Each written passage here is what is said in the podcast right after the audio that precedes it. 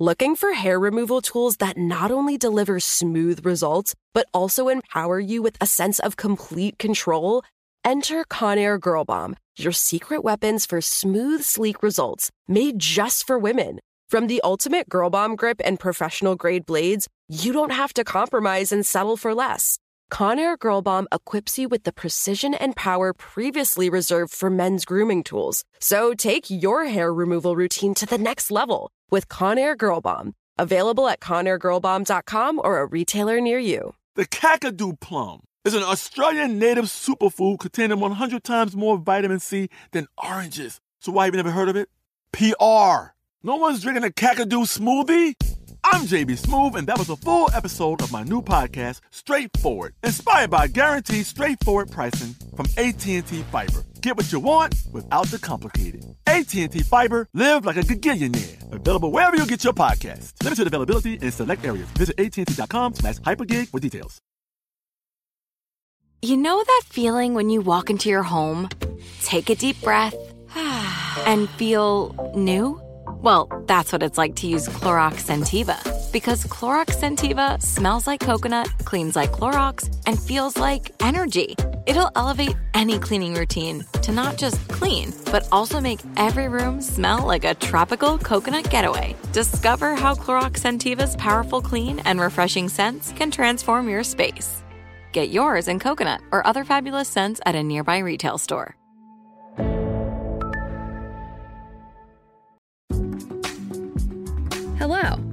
From Wonder Media Network, I'm Jenny Kaplan, and this is Encyclopedia Womanica. Our local legend today was heralded as the mother of journalism in Washington state. She was an accomplished entrepreneur, suffragist, journalist, and publisher. She helped to develop a whole neighborhood of her hometown in the rapidly growing Pacific Northwest. Let's talk about Missouri T.B. Hanna.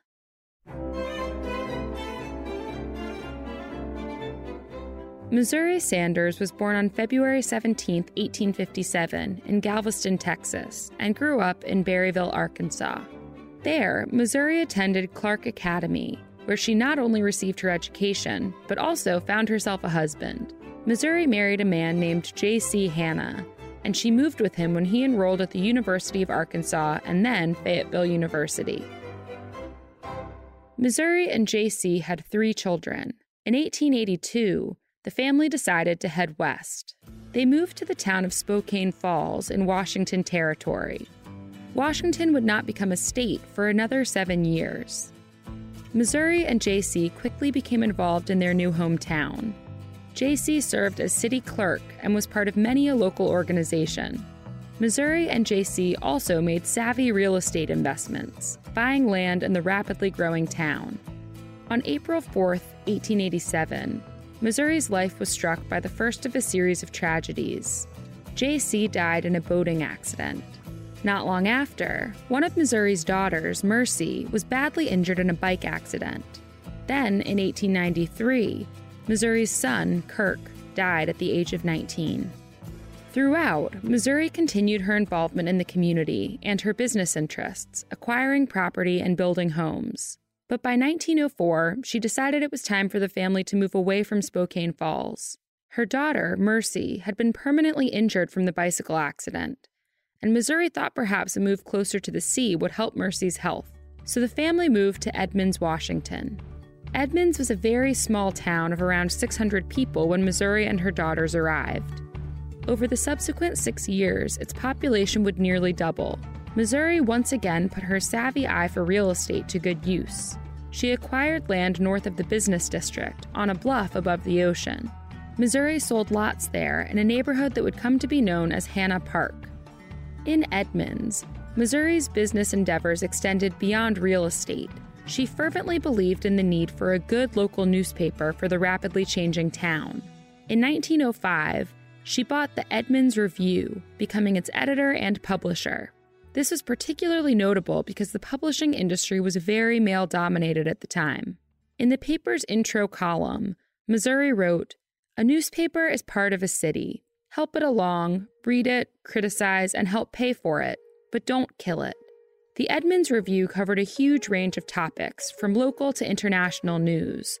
though its main focus stayed close to home. Edmonds was growing at a remarkable clip. A new wharf was built, streets were paved, telephone service was improved, and electric streetlights installed. A railroad station was built to service new industries and more people in need of better transportation to neighboring areas. A new bank, city park, high school, and library cropped up. Two years after the paper's founding, a new guy in town started a rival newspaper, the Tribune. In February of 1910, five years after acquiring the Edmonds Review, Missouri sold it to her rivals, thereby leading to the creation of the Tribune Review. Missouri wrote that she was sad the era was ending. Still, she had her sights and focus set on another project women's suffrage. Women in Washington Territory had been able to vote until a court decision disenfranchised them. Missouri was not going to stand for that. In 1909, the women's suffrage movement saw an opportunity for progress. That year, Seattle hosted a World's Fair called the Alaska Yukon Pacific Exposition. Throughout the fair's months long run, suffragists held events and worked the crowds, ensuring the issue of women's suffrage was top of mind in the state. By October of 1909, Missouri had begun to split her time between Edmonds and the exposition in Seattle. That month, she and fellow suffragists launched Votes for Women, a monthly magazine. Missouri was listed on the masthead as editor and proprietor. The publication's goal was to rally support for women's suffrage ahead of a 1910 vote for a state constitutional amendment giving women the vote. In November of 1910, Missouri and her fellow suffragists were victorious. The magazine took credit for having significantly influenced the results. The January 1911 edition deemed Votes for Women the magazine that won equal suffrage in Washington. Missouri then turned her attention to educating the newly expanded electorate. In February of 1911, Votes for Women was renamed The New Citizen. Missouri's daughters joined the effort as advertising manager and assistant editor. The New Citizen covered political races and issues dominating conversation in Seattle, the state of Washington, across the country, and around the world. In January of 1912, Missouri took a step back from the magazine to spend more time caring for her ill daughter. Missouri said she had been solely responsible for financing the Votes for Women magazine, and she sought to make the New Citizen an independent business. That didn't happen. The January 1912 issue was the magazine's last. On June 14, 1926, Missouri died at her home in Hanna Park. She was 69 years old. In Edmonds and Seattle, Missouri was celebrated after her death as the mother of journalism in the state. She made her mark on an industry otherwise dominated by men by chronicling the exciting development of a new region of the country and burgeoning social movements that would forever change the United States. All month, we're talking about local legends. For more on why we're doing what we're doing, check out our newsletter, Womanica Weekly. Follow us on Facebook and Instagram at Encyclopedia Womanica. Special thanks to Liz Kaplan, my favorite sister and co creator. Talk to you tomorrow.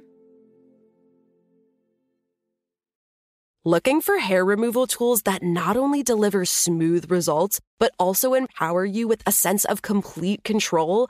Enter Conair Girl Bomb, your secret weapons for smooth, sleek results made just for women. From the ultimate Girl Bomb grip and professional grade blades, you don't have to compromise and settle for less. Conair Girl Bomb equips you with the precision and power previously reserved for men's grooming tools. So take your hair removal routine to the next level with Conair Girl Bomb. Available at ConairGirlBomb.com or a retailer near you. Open a limited time 11 month certificate at Kemba Financial Credit Union. At 5.25% APY, it's more than triple the national average, plus, it's a safe and secure way to grow your money. Visit your local branch or kemba.org slash CD for details. Offer expires May 31st, 2024. APY equals annual percentage yield. Restrictions apply. $500 minimum and $250,000 maximum deposit. Advantage status required. Comparison based on bank rate average. Federally insured by NCUA. Nobody wants to outlive their money, but it happens, especially for women. That's why Gainbridge offers the Parity Flex annuity, designed for women's unique retirement needs, with flexible withdrawals plus a guaranteed lifetime income benefit that keeps paying you even if your account balance is zero. Gainbridge is helping build a better financial future for women. Retirement income you can't outlive is the ultimate flex. Start saving now at Gainbridge.io. Visit Gainbridge.io slash ParityFlex for current rates, full product disclosures and disclaimers, and other important information.